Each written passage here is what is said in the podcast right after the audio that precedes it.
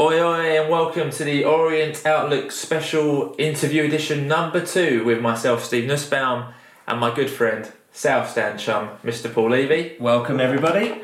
And what a night we're going to have this evening? Oh, we're honoured, deeply honoured, actually. Absolutely honoured to have an absolute Orient legend joining us by phone this evening, the one and only Mr. Frank Clark.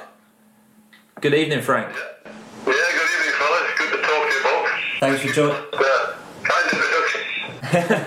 No problem, Frank. Thank you for joining us. We know you must be a very busy man. Thank you for taking time out of your busy schedule to be with us. Absolutely. Um, so, um, for those uh, supporters that uh, aren't so familiar with Frank, um, we are going to do a brief introduction uh, about Frank. Um, there will be a lot of people that will listen to this that are familiar with Frank, so apologies for um, mentioning stuff that you may already know. Absolutely. So Frank started his career, well, professional career, playing left back. He joined Newcastle United in November 1962 and made his league debut versus Scunthorpe in April 1964. He stayed at the Toon Army for nearly 13 years and went on to make 388 league and 69 cup appearances. He won a second division championship medal in 1965 and a UEFA Cup winners medal in 1969. And then in July 1975, age 32, you joined Brian Clough at second division Nottingham Forest on free transfer and made 116 league and 50 cup appearances. Uh, Frank won the League Championship medal and League Cup Winners' Cup medal in 1978 and the European Cup and League Winners' Cup medals in 1979. and then joined Sunderland as, as an assistant manager to Ken Knighton and helped them to reach promotion in 1980. In April 1981, Frank rejoined Nottingham Forest as a coach before leaving to join up with Knighton again, this time as Orient assistant manager. In May 1983, Frank became Orient's 15th manager since World War II, and we came close to promotion in 85 86 season and 86 87. So, Frank, this brings you on to your Orient career, so we'll, we'll go from there, yeah, Paul? Absolutely. So, Frank, what what made you want to get into management? Through you know, was it decided while you were playing, or was it you finished playing career and then decided to management? No, no, it's something I'd, uh, something I always wanted to do uh, when I was playing, and I'd, uh, I'd to prepare myself as best I could. Um, know, all the uh, all the coaching courses that were available at that time. Uh, coached one or two uh, one or two um, local teams whilst I was a player. Actually coached um, a ladies college football team when I was playing at Newcastle United for a year, uh, which was a terrific experience, I have to say. Um, Brilliant. And how did you, how did you find um, your assistant manager role firstly at Sunderland? How, how was that? How was that as an introduction to, to what became a, a management role? Well, it was, it, was, it, was, it was great. I mean, it came out of the blue. I didn't really know Ken that well. Um, I just played in the uh, in the European Cup final for it. Um, I wasn't, um, can I put it, I wasn't first choice if, if everybody was fit. I wouldn't be in the first choice 11, but I was in the sort of 14, 15 and was looking up to playing a few cup finals. Uh, I still had another year left on my contract. And right out of the blue, Ken Knighton approached me to uh, to join him at Sunderland as, an, assistant. And I just was a, it was a great opportunity for me to uh, to get on that ladder. I had a few uh, I had a few injuries in the previous um, 12 months, uh, so it just seemed, uh, seemed a good time to start, and it was a it was a marvelous experience. Um, first year we did really well. We got them uh, got them promoted straight back into the top divisions. Uh, and we thought we cracked it, we thought we were flying, and then we, uh, the chairman of the club changed. Um, and he was uh, a very, very difficult man to deal with. Uh, both Ken and I were still relatively inexperienced in, in management, and we found him very, very difficult to deal with. Anyway, cut it we got, we got the sack there in, uh, in the April. Uh, but I, I, it was a great experience. I'd, um, I was out of work for a while, then I went to, uh, when you say I went back to Forest and was reserve team coach there for three months. Um, that was a great job. I really enjoyed that. And then uh, then Ken got the uh, the Orient job and, and asked me to come down here with him. Fantastic. So uh, Orient. Fantastic. And in first impressions of Orient as a club, what you know, how were the facilities? What was you know facilities first? How was that compared to obviously a club like Forest and obviously Sunderland? Well, it didn't compare to Sunderland. I mean, Forest didn't have uh, very good facilities when I was there. I to train on the uh, on the local park pitch and, and try and get the training finished before the party came and chucked us off. uh, so the, the, the facilities there weren't great. Sunderland were- were obviously much better, and were obviously much better than uh, than Orient when I first came. Um, we had these two old diesel vans that we used to travel around in the training. We when we trained uh, Marsh Lane and places like that. Um, didn't have our, uh, you know, didn't really have our own training ground. So it was, uh, it was a little bit, uh, a little bit primitive. Um, the club is in a bit of a state when we got there. When I say the club, the, I think the bottom of the, of the, of the old second division Yeah. with about three points after nine games, something like that. And um, uh, a, a, a fairly in, a fairly experienced dressing room, but with one or two what you might call difficult characters, for want of a better phrase. Very politely put. Very politely put. Share who those difficult characters were, or rather, rather keep quiet on that? Well, I, I wouldn't want to specify, but it was it was it was difficult. But we um, uh, we got into. I mean, Brian Winston and uh, uh, was the chairman, and uh, you know he, there wasn't a lot of money available. We knew that when we came, so uh, you know we just had to get on with that.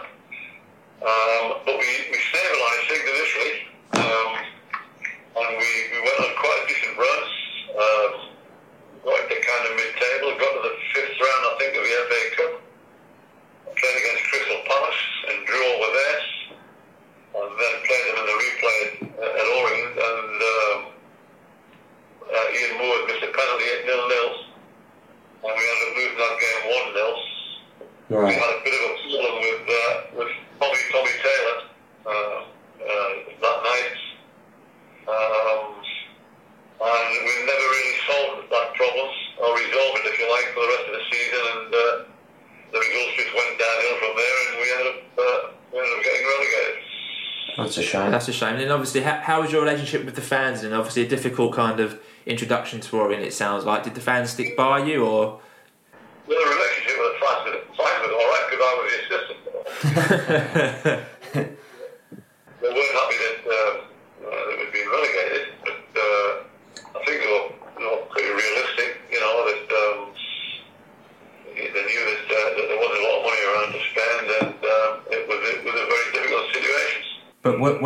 On the manager's back the whole time? I mean, because in, in, in modern day, in, in a results driven sort of industry, if you like, and when the results aren't going your way, the fans seem to have sort of rather short short memories or, or sort of lack of patience. So, what, what were they like back then? They, is it, has it changed at all, do you think, or are they sort of still quite quick to.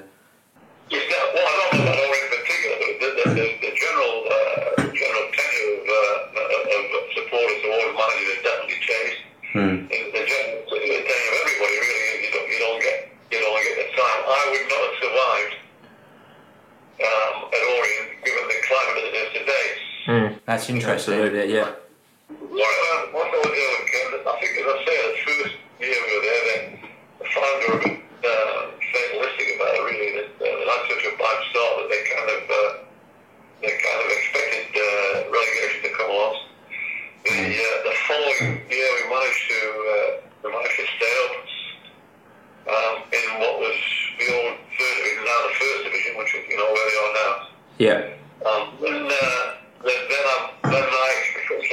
I experienced the first of many financial crises, crises at the club. Right.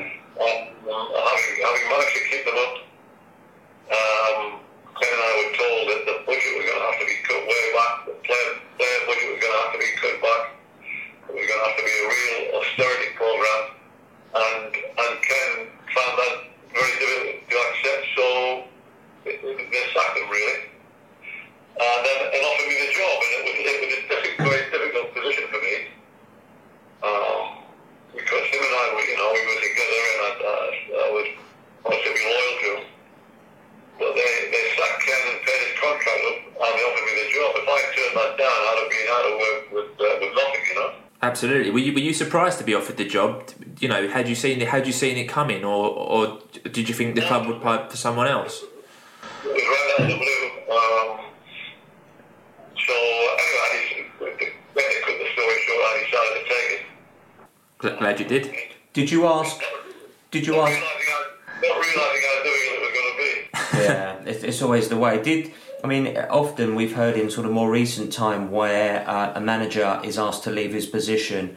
Um, and then the assistant takes over. I mean, is there any awkward feeling from the, uh, the from your sort of obviously ex boss, I suppose, that you've suddenly sort of jumped in, uh, jumped in his shoes, as it were? Uh, the most recent one I can think of actually was um, when uh, Mick McCarthy got sacked at Wolves and his assistant Terry can't remember his name got got the position. I mean, it, it can work in funny ways. Well, it wasn't, uh, it wasn't, I mean, I, I, you know, I, I never gone behind Ken's back or anything, as I say, No. they, they put me in a difficult position. I mean, what made it easier for me is that the, that the club honoured the, um, honoured the remainder of Ken's contract, Yeah, which wasn't always the case in, in days, it still isn't the case, but even more so then.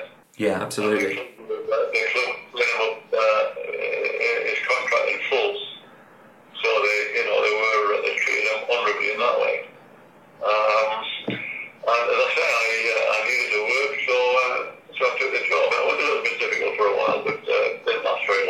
And how did the players react to you? Because obviously you were their assistant manager, so you made you made the step up. Was their reaction as you expected? Did did some players find it weird to play for you, or you know was everyone behind you as soon as you got the job?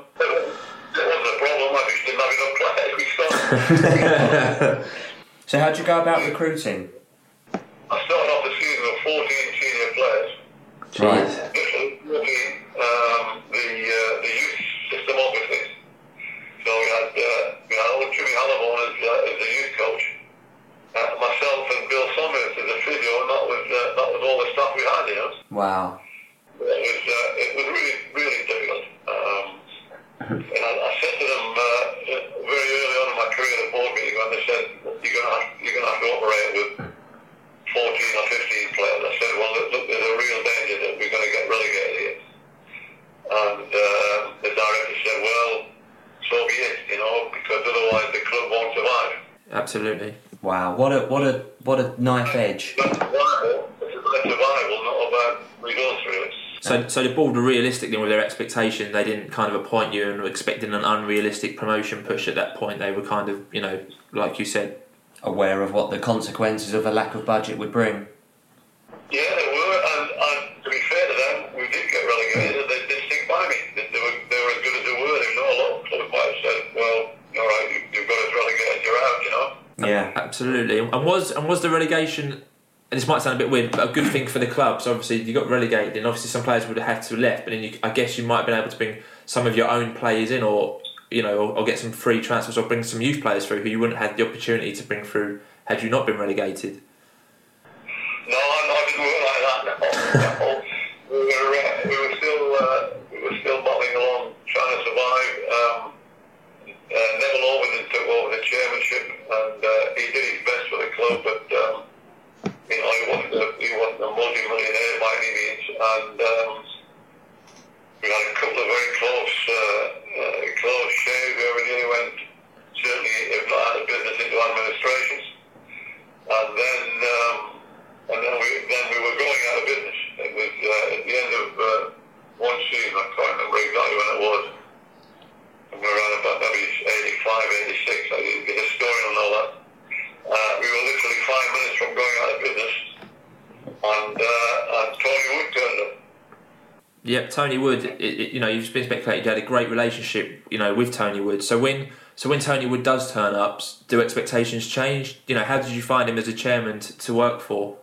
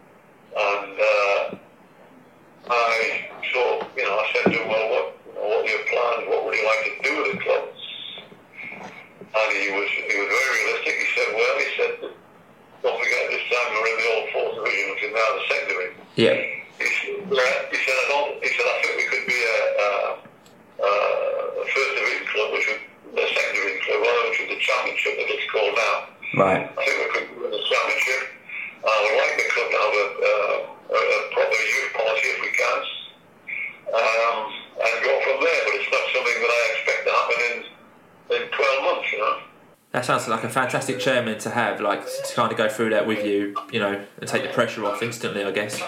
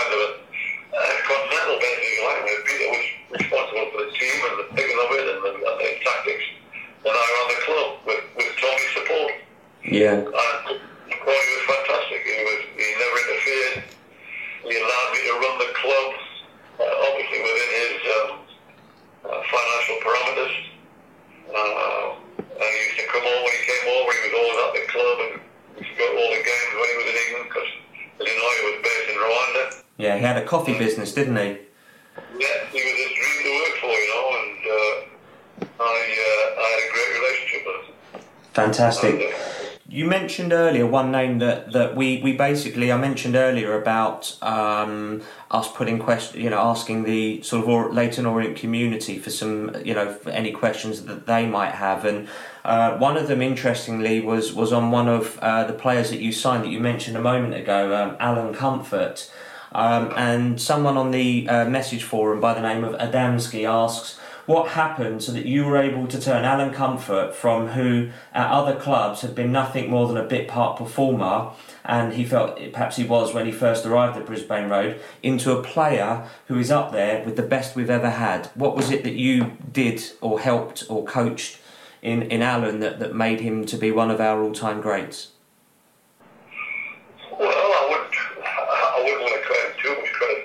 ハハハハ。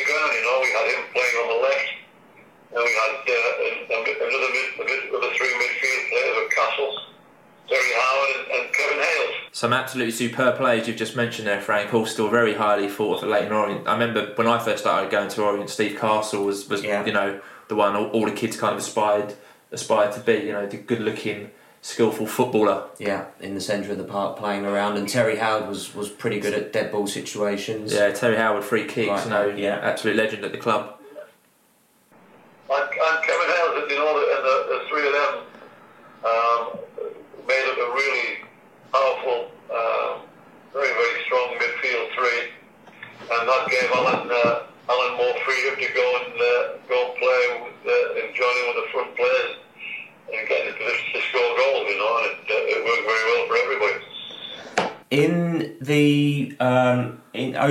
sort of introduction that we made was from the Leyton Orient, the complete record by Neilson N. Kaufman and Alan E. Ravenhill. Um, there, there's a, an interesting quote in there that from from yourself saying Kevin Howells was one of my best ever signings. Is that is that right?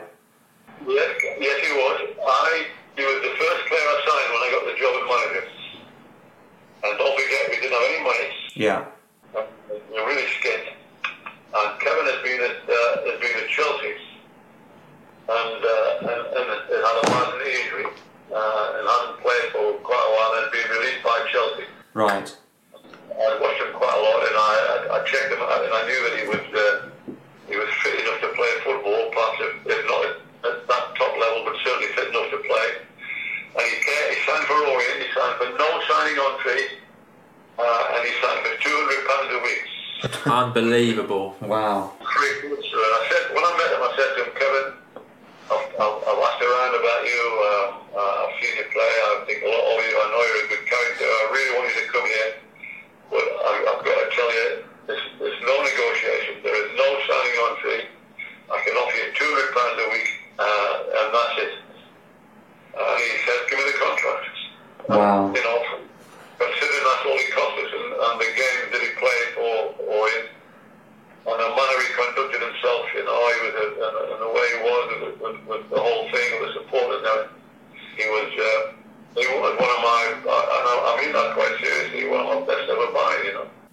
absolutely great story. You know, I think I think with the modern day footballer, you hear about some of them not going to, to certain clubs, w- which would be a good career move because of the money aspect of it. And it's just really refreshing to hear that about about Kevin Howes. You know, and, and a great signing for the club. But going back to the uh, the promotion season of 88-89 that you skimmed over. So at the beginning of that season, it didn't start too well. It was a bit bit of a difficult start to that season. What did you going into that season? Did you feel that promotion could be a realistic uh, expectation, or did you expect to be up there come the end of the season?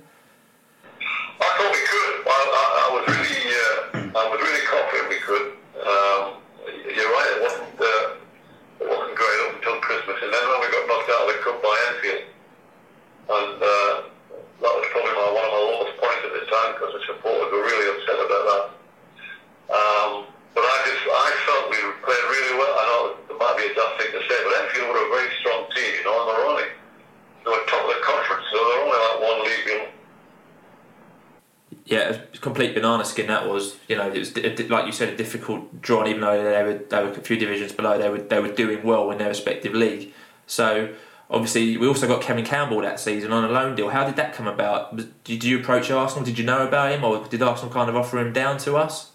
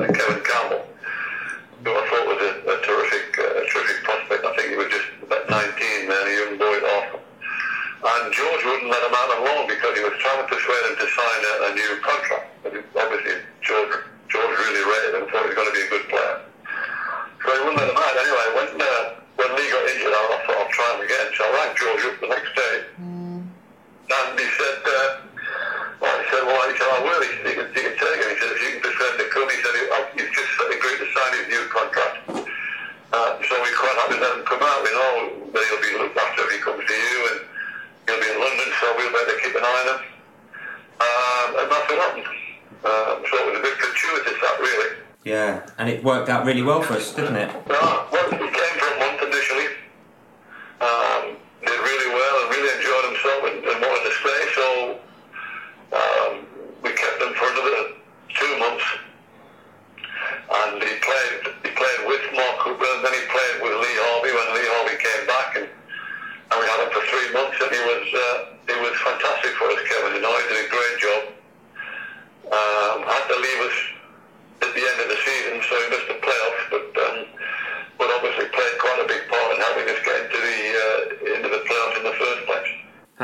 So, I mean, you mentioned Lee Harvey and Mark Cooper there. Me and Paul were just sitting here smiling to one another. So, I mean, you know, that, that, that team in the 88 89 season was just an absolutely superb team. So, we finished we finished sixth in the league and got to the playoffs. So, we ended up uh, drawing Scunthorpe, well, not drawing, playing against Scunthorpe in the playoffs. I mean, how do you prepare for the playoffs? I mean, you know, It was Scarborough, not Scunthorpe. oh, sorry, Scarborough, sorry. Yeah, well, Scarborough were uh, uh, Scarborough was a very di- yeah, difficult game for us. They'd just come up from the conference, and they were a very strong, powerful side. We uh, we beat them two 0 at our place, and then, and then managed to uh, managed to hang on for a nil nil there, which was a bit like, bit like the Alamos. Um, Yeah, we've heard that. One of, one of the questions we've got from Matt Roper, who runs the uh, the Pandemonium, was just about that, saying, "What were your thoughts throughout the 90 minutes away at Scarborough in the playoff semi final when we were so under the cosh? And what's it like being a manager in that situation? You know, how how do you deal with it? And what are you saying to your players throughout that 90 minutes to kind of mo- well to kind of get them prepared?" Well, well, we knew it would, we knew we'd be under the cosh. We knew it would be difficult. Um, but we went up there with a, you know, with a, with a bit of a system how we were going to play, and um, and managed to managed to keep them out and hold them off. You know.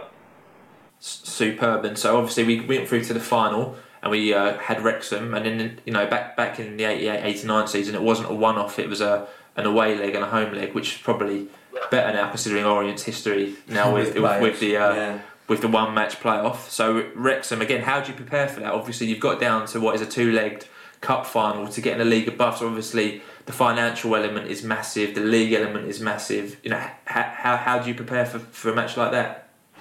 Well, I always kept things as, uh, as normal as possible. I was, uh, I was, I was very, very busy trying to, uh, trying to ensure that Alan Comfort would be available for the second leg. Um, had, Alan had arranged his wedding. Oh yeah, yeah, I, yeah. I remember this. The, the, the day of the second leg was the day we were going to get married. And and literally, they had a helicopter to take him from that game to the wedding, didn't they, in Ireland? Yeah, they had a, they had a, a helicopter took him to an airport to fly him across the island. And he was being, um, it was all being filmed, I think, for a, a- television company or a magazine who'd basically chartered a helicopter and a car, and they were going to film the whole thing.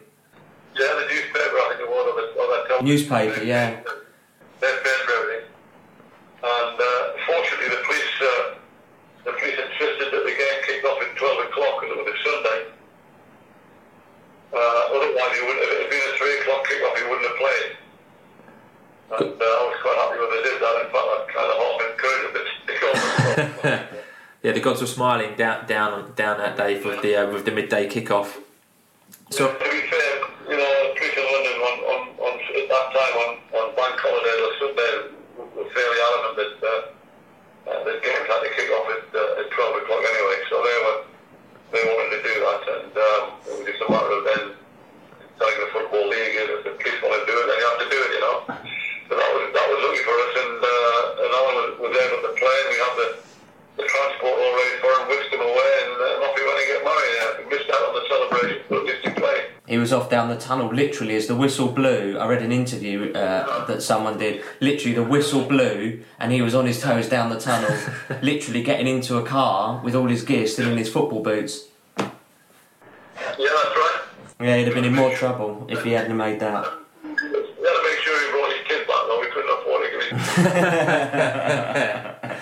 so the away leg against Wrexham finishes nil nil. So we bring it back to Brisbane Road and all to play for. So do you just want to talk us through that ninety minutes again from, from your perspective? You know, a, a tight game, a one off game to essentially get in the league above. It was a bit tight. Uh, and it was, uh, we just had to be very patient and disciplined. And I remember we were uh, we were a goal up, and uh, quite near the end, their, one of their players got through with a great chance, and had a, had a shot, and it, it, it actually hit the goalkeeper Paul Heald, hit him in the face, and came out. It could have gone anyway. Yeah. So I was a bit of luck for us, but um, it was uh, it was a great day. It was a great day for the fans. You know, I was, I was really I'm obviously pleased for myself, pleased for Tony, and the players, everyone at the club, and, but it was great for the fans who that had that had very much to celebrate. You know, um, in the previous years. So that was a, that was a really great day. And, and what was your feeling at the full time whistle? Obviously, you know, you work, you know, months to, to get to that position. You know, is it euphoric? Is it is it relief? Is it just you you know complete meltdown? Relief, really. Um, you know, just one of uh, relief that we, get, that we managed to get through, and uh, and fantastic. You know, let uh, let everybody go and celebrate and enjoy themselves. Fantastic and a great achievement, and you know that that that day is still mentioned massively by Orient fans. You know, Yeah. it's that's when me and Paul first started going. And, and you know you speak to anyone if the, you know their top three moments at Orient you know maybe even top one moment uh, you know I would Get say and, and that Wrexham game is, is still up there and the, the highlights are still on YouTube and you know it's easily accessible to the next generation that's one of the great things about the internet I guess with football is that fans can look back on that day and you know players like Mark Cooper and Lee Harvey and, and Paul Heald and Terry Howard and Steve Castle they're all and you know yourself as an Orient manager you'll always be remembered for that day because that, that, that highlights is, is always available Yeah, yeah, it was. It was a great, uh, it was a great day. Fantastic. Absolutely. So the season after, you said we kind of we finished mid-table. I think it was we we About 14. about fourteen. So you know we stayed up. How was that season as an adjustment? Did you find there was still as much expectation, or you know, or did you find it harder to bring in players as a newly promoted manager? It was, yeah, it was, it was difficult. We couldn't, uh, you know, although the club was financially stable, we didn't have, uh, we didn't have a lot of money to spend, you know, so we couldn't really go out um, and splash a fortune on, uh, on, on players. So we, we just had to carry on really more or less with, with the players that we had. And Brian, uh, you know, Brian worked very, very hard on the on the, uh, on the coaching uh, uh, coaching pitch with us and, uh, and, we, and we carried on and we managed to finish uh, in a fairly comfortable position, you know. And then and, and then that followed on with the next season as well, didn't it? In uh, we, finished sort of reasonably well.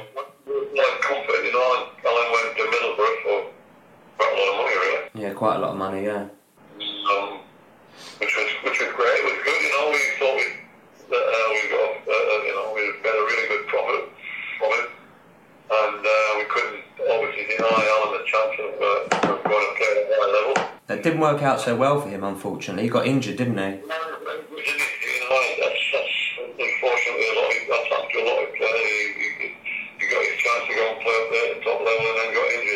Yeah. really. Shame. But we, we, we finished quite strongly. We finished, I think, a place higher according to our research uh, than we'd finished the previous season. Right, well, Peter Eustace had come in then, and, uh, and, and whilst I was nominal, nominally still a team manager, Peter was playing more and more of a uh, of a role in that. And then at the end at the end of that season, I, as I say, I moved away from uh, from the football side of things altogether, and uh, and became uh, the full-time managing director. How did you find it as an adjustment? So obviously, you know, you're used to managing the team and having that relationship with the players. How how did you find the adjustment to, as you said, managing director? Was it difficult for you, or was it fairly straightforward? Well, uh, it wasn't difficult for me. I, uh, um, it was something that I, uh, you know, I enjoyed doing. I enjoyed running the whole club. Um, but, but my relationship with Tony was an enormous help in that, you know, that uh, he made uh, he made the job as easy for me as he possibly could, you know, and his support, the way he supported me, um, not just financially, but um, you know, he, he, he, supported me totally. Um, uh, more or less gave me the um, authority to make make all the decisions at the club, uh, as long as it uh, as long as it didn't breach the uh, you know our financial uh, parameters. And I really enjoyed that. I had a good relationship with Peter most of the time. Had the occasional row, of course, because like all football managers, he wanted to sign more players, than I, as a managing director, uh, I tell him that, or the chief executive, whatever they want to call him, I tell him we couldn't afford it. Yeah. So uh, we had a few uh, disagreements about that, but it was uh, it was good. I was really enjoying it. Absolutely, and then obviously in '93, Forest came in for you and you ended up being manager at Forest. I mean, you know, as an ex-player, I mean, that came right out of the blue. I mean, I, I, I'd more or less, um, I'd more or less given up any kind of ambition to be uh, a top flight manager. Uh, as I say, I was really enjoying um, running uh, running the club. Uh, we had a great relationship with the chairman. We had a, a, a, a decent team, a decent first division team. We had some good young players. The, the youth system was uh, was working well. Um, you know, uh, Bart William, we sold Bart, we brought Bart William through and sold him for, for a lot of money. Yeah. Made a lot of money for the football club. Um, eventually, people like uh, like Castle were being sold as well. So the finance were, finances were in pretty good order. We, were- you know, we were, we weren't uh, entirely dependent on uh, on the uh, financial support from Tories. Um, so things are looking, you know, optimistic. Um, and then this call from Forest came right out of the blue. Um, and it wasn't it wasn't easy, but it was just an opportunity that you know that it was because it was Forest really, I just couldn't turn it down. You know. oh, absolutely. I don't think I don't think anyone would hold a grudge against you for going going to a, a massive club like Forest and b you know one of your former teams who the relationship you've already got developed with the fans. You know. So you officially took over at Forest, I think, in May '93. If the um, Orient history book is is correct, and I have no reason to doubt it. Is that right, Frank? Yeah, yeah, Yeah. right. Yeah. You won promotion to the Premier League in 1994 at the first attempt, and you reached the finals of the UEFA Cup in the 95-96 season. Um, That's not, no, that's not quite right. No, we, we, we got promoted straight back into the Premier League. yeah, And the, the following season, which was 94-5, we finished third in the Premier League and qualified for the UEFA Cup. right. Uh, we, and we got the, so the following season, which was 95-96. we got to the quarter final of the UEFA Cup. Oh, right. Okay. And finished ninth in the Premier League. That's, that's a cracking start then. Yeah, we- yeah, we were doing okay. And then uh, the club were, uh, again, talking about the money at the, the end of the Yeah. the club, were- the club was struggling to uh, to finance the uh, the current uh, way that the club was run. Yeah. Uh, so they, so they were, went out looking for uh, investors or buyers, and uh, the potential takeover was going on and on, and it just it, it, it made my job very very difficult. Just slightly before that, though, when you sort of got into the Premier League at the sort of first attempt, you got the LMA Manager of the Year award. No, I got, yeah, 94? Yeah, I got that when we finished third in the Premier Third. League. Okay. Very. Uh, it, it. Absolutely amazing achievement. Yeah. And I guess you must have been manager when when the fir- when um, Li- Forest beat Liverpool one 0 and it was on Sky Sports and Sheringham scored that goal. Say that again. I guess you you, you the first Premiership game um, for Forest was on TV, wasn't it? Was it against Liverpool and, Sh- and you won one 0 and Sheringham Teddy Sheringham scored. Oh, no, no, no, no, you got the wrong. Yeah, I wasn't there when, when Teddy was Oh. that. that. Yeah, muddled up. Yeah, muddled up. okay. So you left Forest, um, and in December 1996, you then took a job um, at Manchester City, but you left a year later. But you found out you were leaving via radio en route to the training ground. Is is that right? Yeah, well, not, not en route to the training ground. I, was- I was, um, I'd been there 14, 14 months, and uh, I, I was, I rented an, uh, uh, an apartment up there. Right. And, uh, with my family, I was, I was, I was renting an. I was getting ready to go to training, and I heard the, uh, the Manchester local radio and that was, uh, that was running a big story that the Manchester City manager was being sacked in the morning that morning, and, and Joe Royle was taking over, and that was the first I heard of it. Wow. It's not a nice way to find out.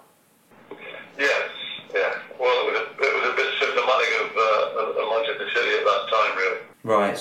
It was a relief in a way because the, job was uh, was becoming uh, intolerable. I, was I wasn't enjoying it at all. It was really really difficult. Okay. Um, that a little bit better.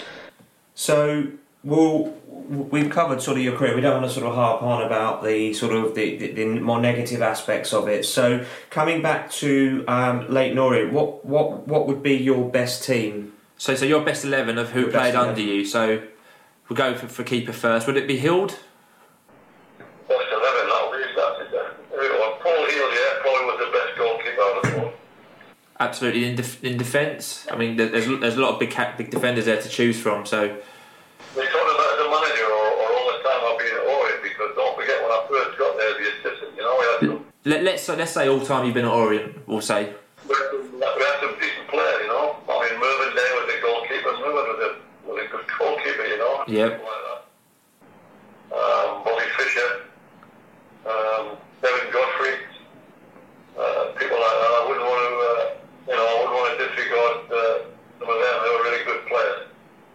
But that, uh, that, that team that's got, that's got promotion was a, was a really, really good team, you know, and a really well balanced 11. You know, he was the goalkeeper. The back four was, um, oh, there you go. My memory's definitely cracking up. Don't worry, a problem. We just tried to get an idea about sort of names in each position, and uh, obviously there's going to be um, when you're at a club for quite a period of time. There's al- always going to be sort of the odd player that, that that's going to sort of stick out in your mind, and, and we were blessed obviously at that time when we had a you know over your time, shall we say that obviously there'd be a number of players for the same position that would, would stand out.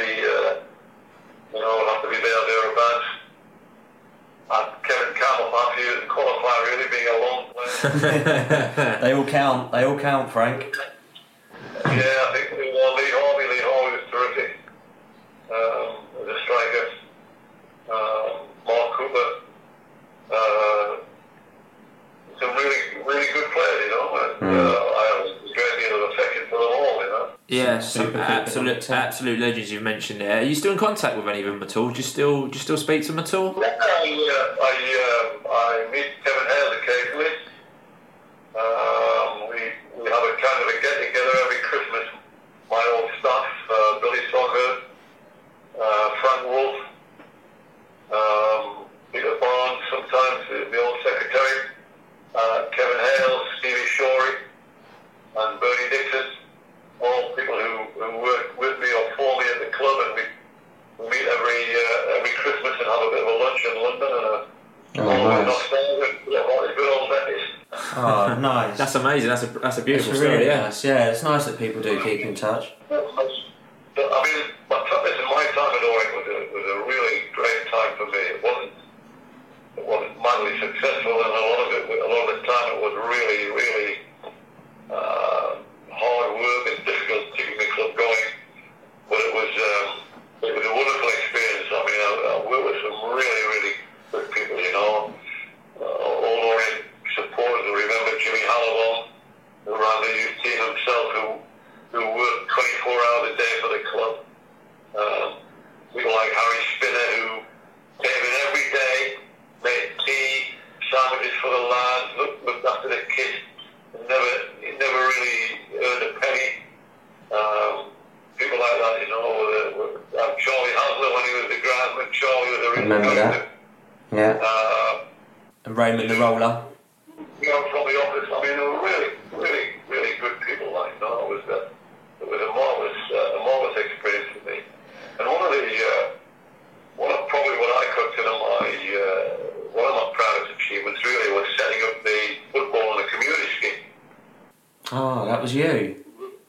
now is the one of the probably rated as one of the best in the country. You know? Yeah. The award winning. Yeah.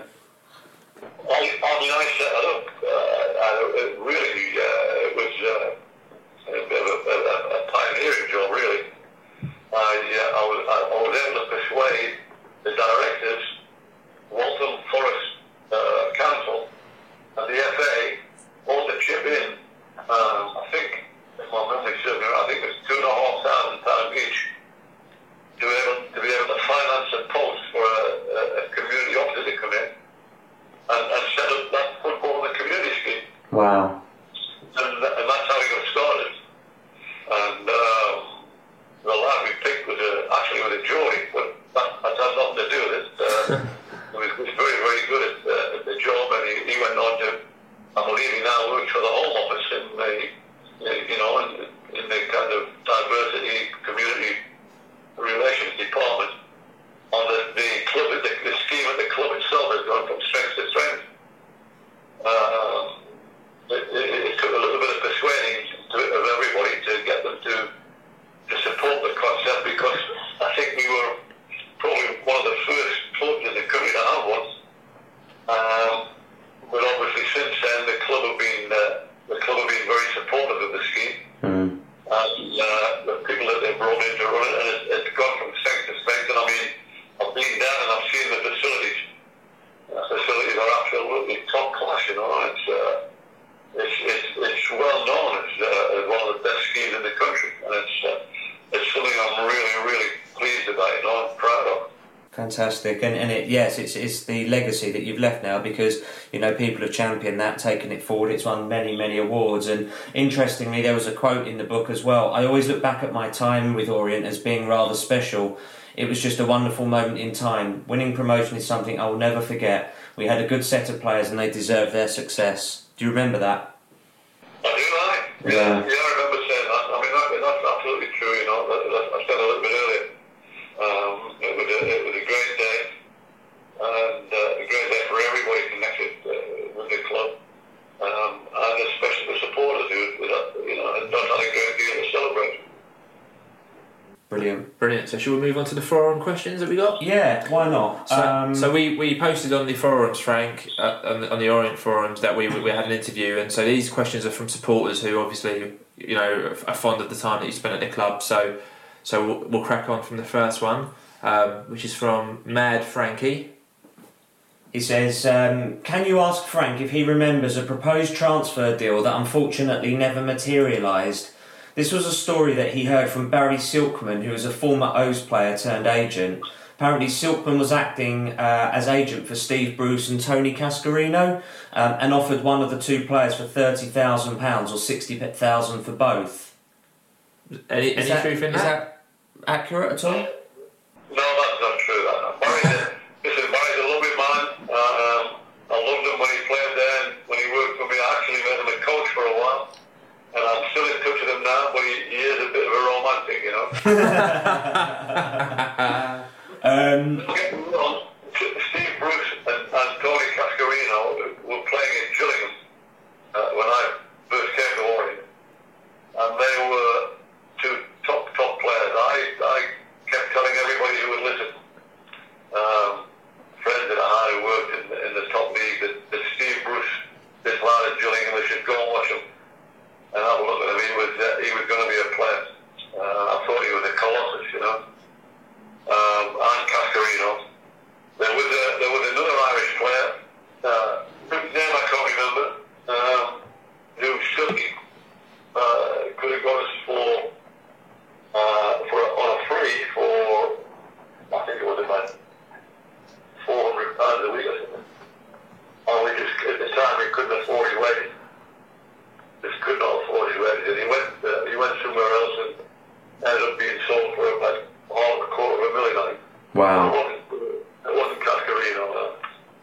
And a question from um, Mad, another question from Mad Frankie is when Ken Knighton and yourself first arrived.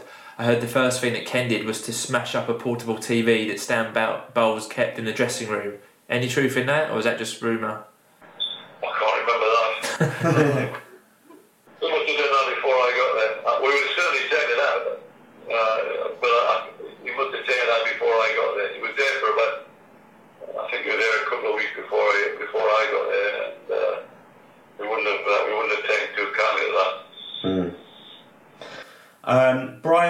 House and 10 others from the forum also asked, How highly did you rate the late Peter Angell?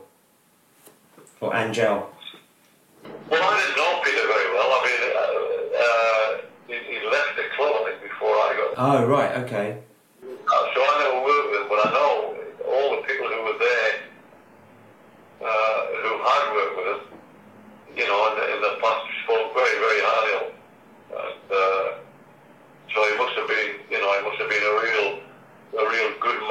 very good at what he did because everybody in the club spoke very, very highly of him.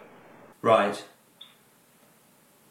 We had um, also a lot of questions about the, the infamous infamous Burnley game, where what were you, what do you recall about that, Frank? Well, we went up to uh, we went up to play Burnley, and it was the last game of the season. Uh, we needed to win to get to the playoffs and to stay in the league. similar to our Oxford, similar to yeah. our Oxford uh, campaign in 2006, where we won promotion but relegated Oxford.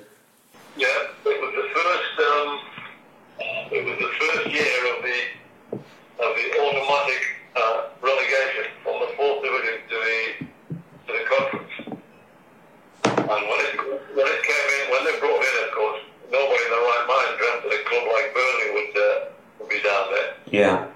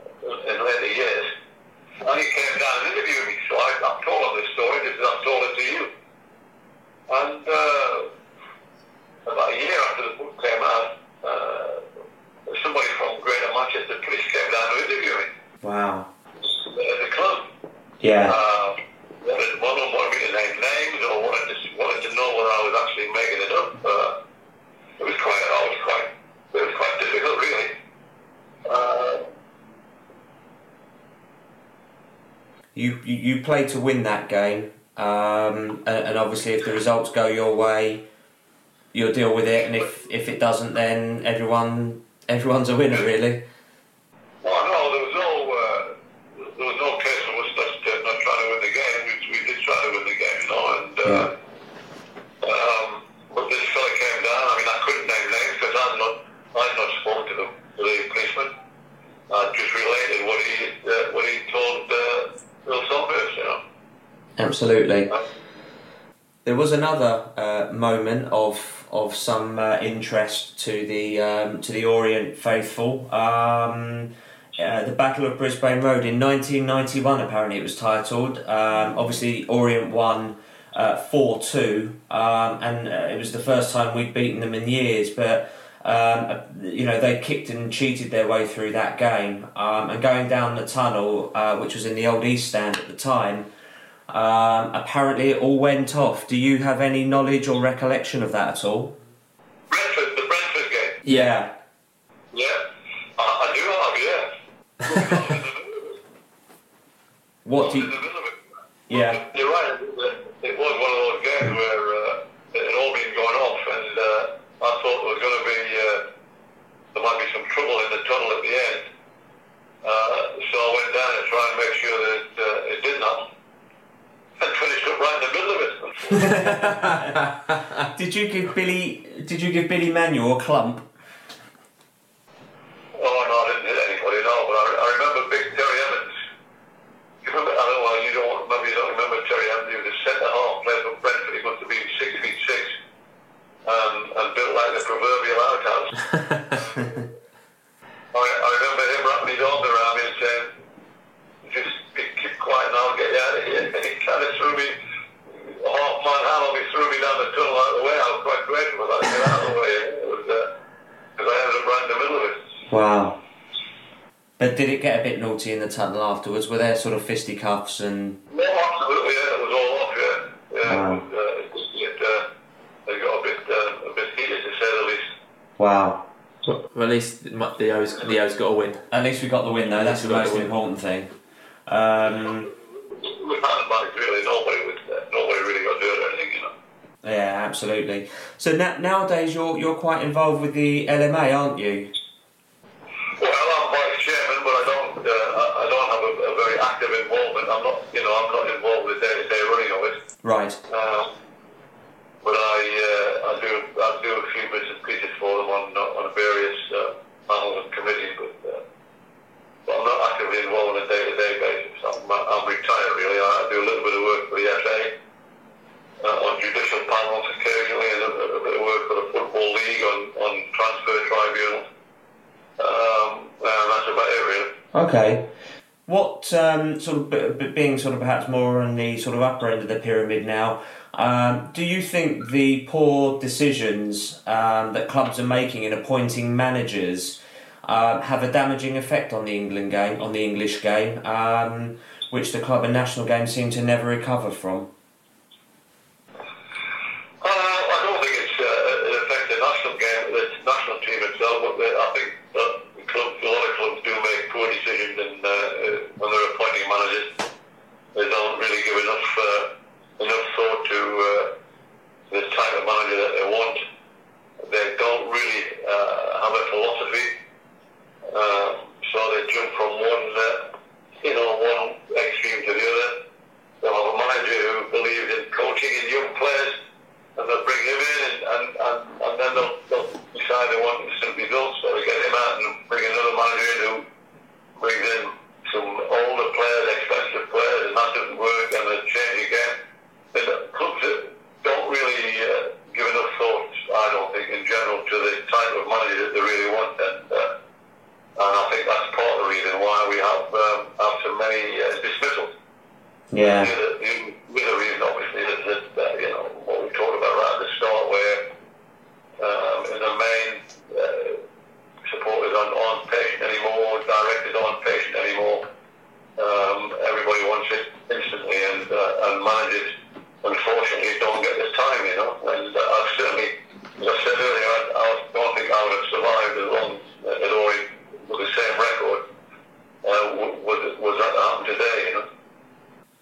Absolutely. And another question, Frank. Uh, a lot of clubs now seem to be looking towards foreign managers without even considering experienced or up and coming young managers from the UK. Do you think that's going to be a problem for the national game? And, and if so, what is there anything the FA can do or, or the LMA to change that?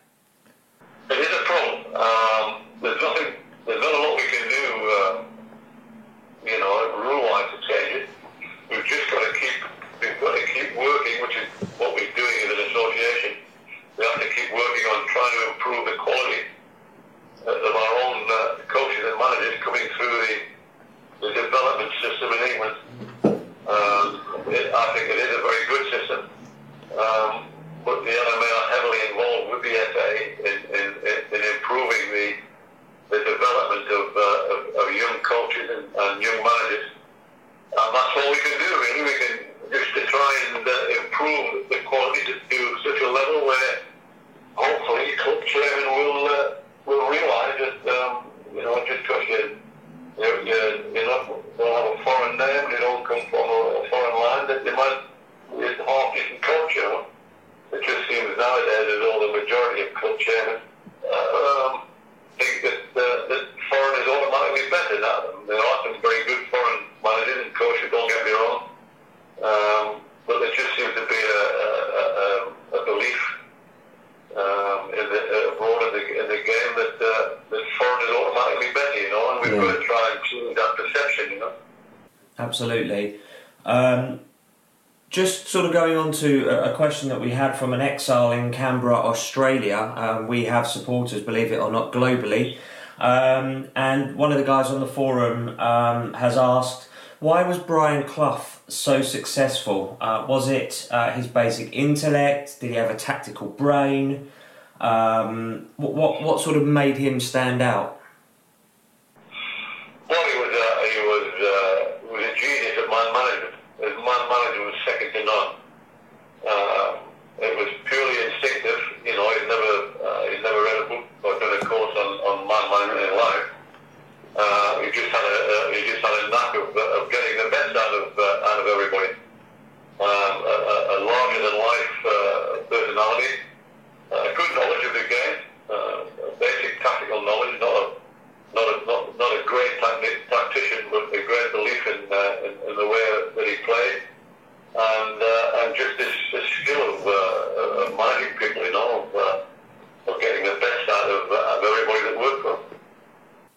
Absolutely, which is which is which is a basic skill that you don't need a football degree or, or, or coaching badge to do. Just general man management is, you know, is one of those basic sort of life skills that, that everybody uses in, in everyday life, whether you're in football or working in an office. Really, it's just a basic thing that if you can do that,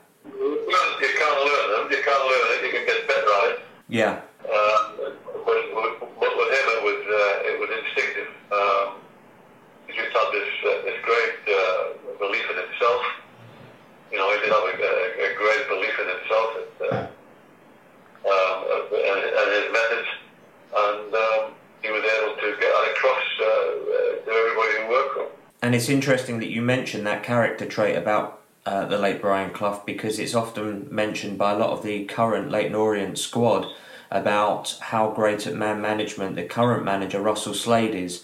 So it's obviously something that breeds success because under Russell Slade we've had some fantastic um, times and, and, and you know no less than last season when we made it to Wembley and we'd had a tremendous season only to be outdone by uh, we pipped to the sort of promotion post by sort of high high spending Wolves and, and, and Brentford, and, and we lost um, to, to, to Rotherham in, in the final. But you know the players do do credit the enjoyment of their football um, and and being part of a team to the to the manager and his man management skills.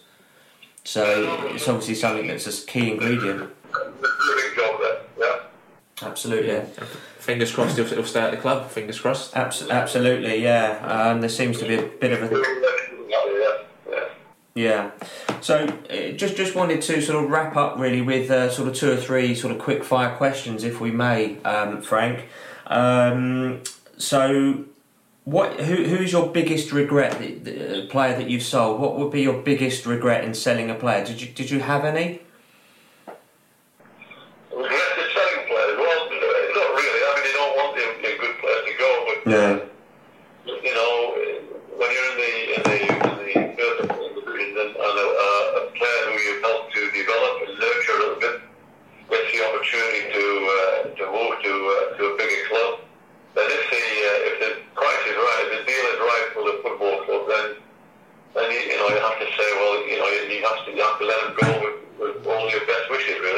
Yeah, absolutely. Uh, Cuthbert and, and Chrissy Bart-Williams. Um, Oh yeah. there was a wonderful opportunity for the two of them, you know. So, Yeah. And the club, the club got very well uh, uh, uh, recompensed for both of them.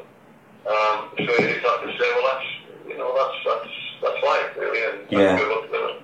That's also very successful. Absolutely. Uh, so, Frank, biggest influence in your career? E- either as a player or as a manager. Influence. Did you say? Yeah, influence. Yeah. Uh, hard to say, really. Um, I mean, I, I picked up things from, from lots of people. Um, I, pl- I only played for two managers, uh, Joe Harvey at Newcastle and, and then Brian. Uh, obviously, uh, Brian was a, a massive influence on my thoughts about management, if you like.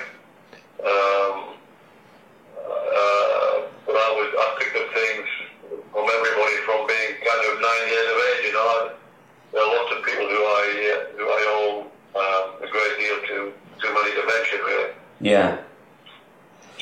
And final question: If you could pick one thing in your career, what would be your career highlight? Because you've had a few. What would say? What would be your pinnacle? Would you say? What would be your your your career highlight?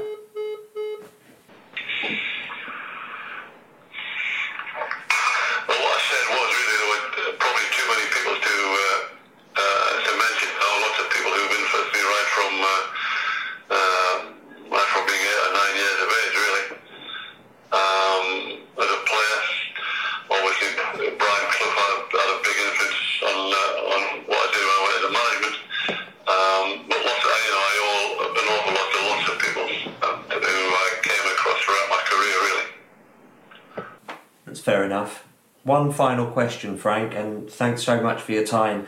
Um, we uh, had some a couple of people sort of interacting on, on one of the Leyton Orient forums um, while you were on tour in I, th- I believe it was Scandinavia. Um, someone um, I don't know sort of how they came to be, but at the hotel you were staying at, um, perhaps a young lady was was murdered, and there was some sort of an investigation, and, and all the players remember. Don't remember that. Okay, so Okay, okay, that that would be something that you would remember if, if you were in, Yeah, I don't think I don't think I was the man there. I, I can't. I remember. or as a player when you were away with Forest, maybe. No. No, okay, don't remember that. that's fine. That's not a problem. We can we can Yeah, fair play. deal with that one. That's not a problem. Thank thank you so much, Frank. We, we've taken so much of your Sunday evening. We are truly grateful, and um, just want you to know that you are still very very highly regarded and, and always thought of um, by by the fans down at down at Brisbane Road. Still. Yeah, absolutely, Frank. It's been a pleasure uh, to talk to you and interview. It's been an absolute an absolute honour. So yeah, thank you for taking the, the time out, and we'll give a bigger Orient Outlook round of applause, ladies and gentlemen, Mr. Mr. Frank Clark. Listen,